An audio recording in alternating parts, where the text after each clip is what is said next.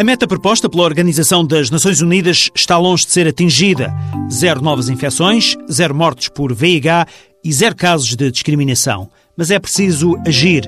No Parlamento Português há um grupo de trabalho que acompanha esta problemática. Agora, com o Dia Mundial da Luta contra a SIDA, a 1 de dezembro, tão próximo, o grupo coordenado pelo deputado Ricardo Batista Leite gostava de avançar mais um passo. Este ano, esperamos, podermos apresentar algumas propostas que vão ao encontro das propostas feitas pelas próprias organizações não governamentais, feitas de, pela sociedade, pelos próprios doentes, de modo a respondermos de uma forma mais eficaz ao problema do estigma e discriminação. É a luta contra o preconceito. Se o legislador, a partir da Assembleia da República, puder dar um contributo, por mais pequeno que seja, para ser essa força motriz que desenvolva essa, essa mudança cultural, penso que já valeu a pena. Na Assembleia, o grupo de trabalho de acompanhamento da problemática da infecção por VIH é monitorizar a atividade do governo, mas tem tentado, sobretudo, acabar com um círculo vicioso. As pessoas não fazem o teste, fazendo o teste não querem saber o resultado, sabendo o resultado não querem procurar cuidados de saúde, sabendo o resultado e procurando cuidados de saúde depois não querem tomar medicamentos.